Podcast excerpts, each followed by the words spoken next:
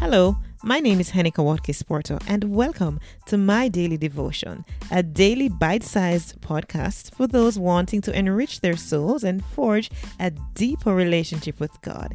It is pure, unpretentious, and raw, which flows from the heart, fostering gratitude, peace, and a sense of abundance.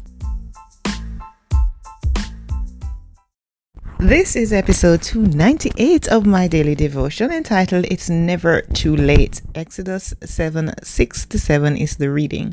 Then Moses and Aaron did so, just as the Lord commanded them, so they did.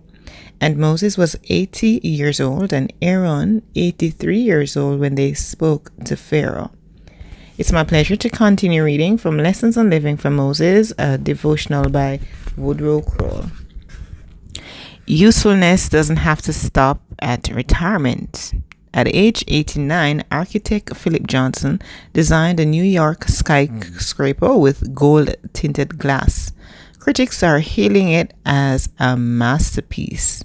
At 92, theater caricaturist, oh god, that word trips me up, huh? Al Hirschfeld attends every Broadway opening and puts in seven days a week at his drawing board. Poet Stanley Kunitz won the 1995 National Book Award at age 90. These men have not allowed age to stand in the way of usefulness. They know it's never too late to be productive. God also uses those who are skiing the downhill side of life.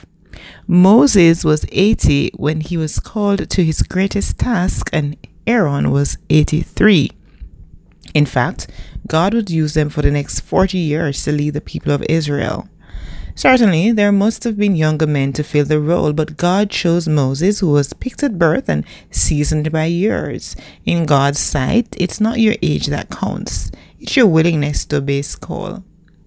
If you're part of the younger generation, be careful how you view God's older saints. Age is not the critical success factor, availability and obedience are. If you're one of those who needs the fire department to stand by when you light the candles on your birthday cake, don't be too ready to settle into a rocking chair. Saints who no longer are saddled with a daily job can serve in fruitful ways that others can't. Volunteer to work in the church office, visit shut-ins, or encourage those who are in the hospital. The mission field is another area that can use a lift from senior saints. Many missionaries could use help in accomplishing their goals. If you're a retired teacher, printer, mechanic, nurse, or whatever, your most exciting days of ministry may be ahead of you. Open up your life to God's possibilities. God doesn't look at the calendar, He looks at the heart. Thank you, Lord, for this because many of us are late bloomers, you know. When we were in high school, primary school, we were never excelling the way we are at older stages of our lives, you know, at the more uh, advanced, mature, chronologically mature stage.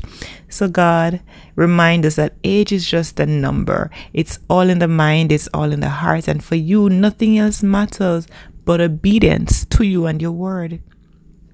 So, grant, Lord, that we be mindful of this reality just as we go through life that we will enjoy each stage of our life, not counting one stage as better than the other, but realizing that it's part of our journey and it's an experience that will get us through to the next phase until the final chapter has been closed. So, God, give us knowledge, wisdom, and understanding as we go throughout life, not in a uh, haphazard way, but in a very careful, strategic way trusting you along each path of our journey. Through Christ's name I pray. Amen.